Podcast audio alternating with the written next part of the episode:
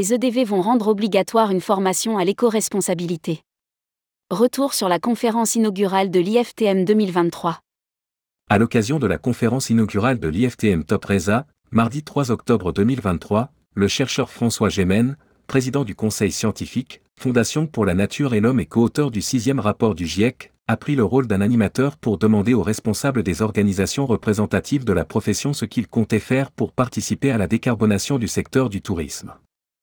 Défi et résilience est d'ailleurs le fil rouge du salon, voulu par sa directrice, Laurence Gaborio. Rédigé par Laurent Guéna le mardi 3 octobre 2023.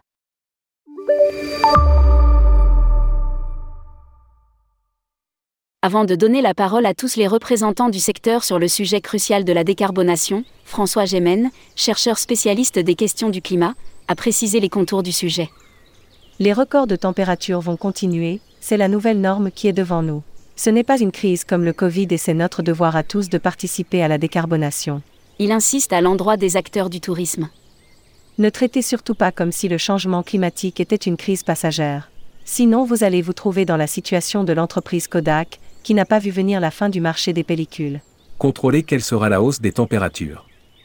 Pour François Gemène, on peut néanmoins contrôler quelle sera la hausse des températures. Il explique. Ce n'est pas un problème binaire, toutes les actions vont compter. Et de rappeler que c'est le maire de La Rochelle, en mettant à disposition des vélos aux habitants dans les années 1970, qui a entraîné une révolution urbaine, de Shanghai à New York, en passant par Paris. À chacun, donc, d'essayer de provoquer des révolutions par ce qui pourrait être considéré à l'origine comme de petites actions. François Gemène a pris ensuite le costume d'animateur pour demander à tous les responsables d'organisations professionnelles quelles étaient leurs actions pour participer à freiner la hausse des températures, qui peut changer la face du tourisme. La Côte d'Azur était une destination hiver dans les années 50, elle peut le redevenir. L'APST va inciter les petites entreprises à se former et à se labelliser. Jean-Pierre Masse, président des EDV, nous aura appris que le syndicat allait rendre obligatoire pour les agents de voyage une formation à l'éco-responsabilité. Mintas Tecker, président de l'APST, a lui aussi fait une annonce.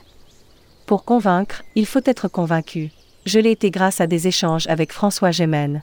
Nous allons accompagner les petites entreprises à se former et se labelliser. Nous les inciterons à le faire avec des remises sur le montant des cotisations.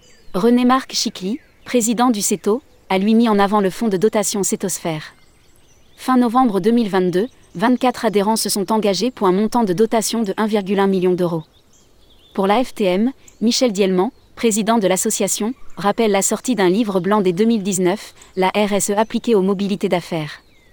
Mais de constater que seuls 15% des entreprises ont pris à bras le corps ces sujets environnementaux.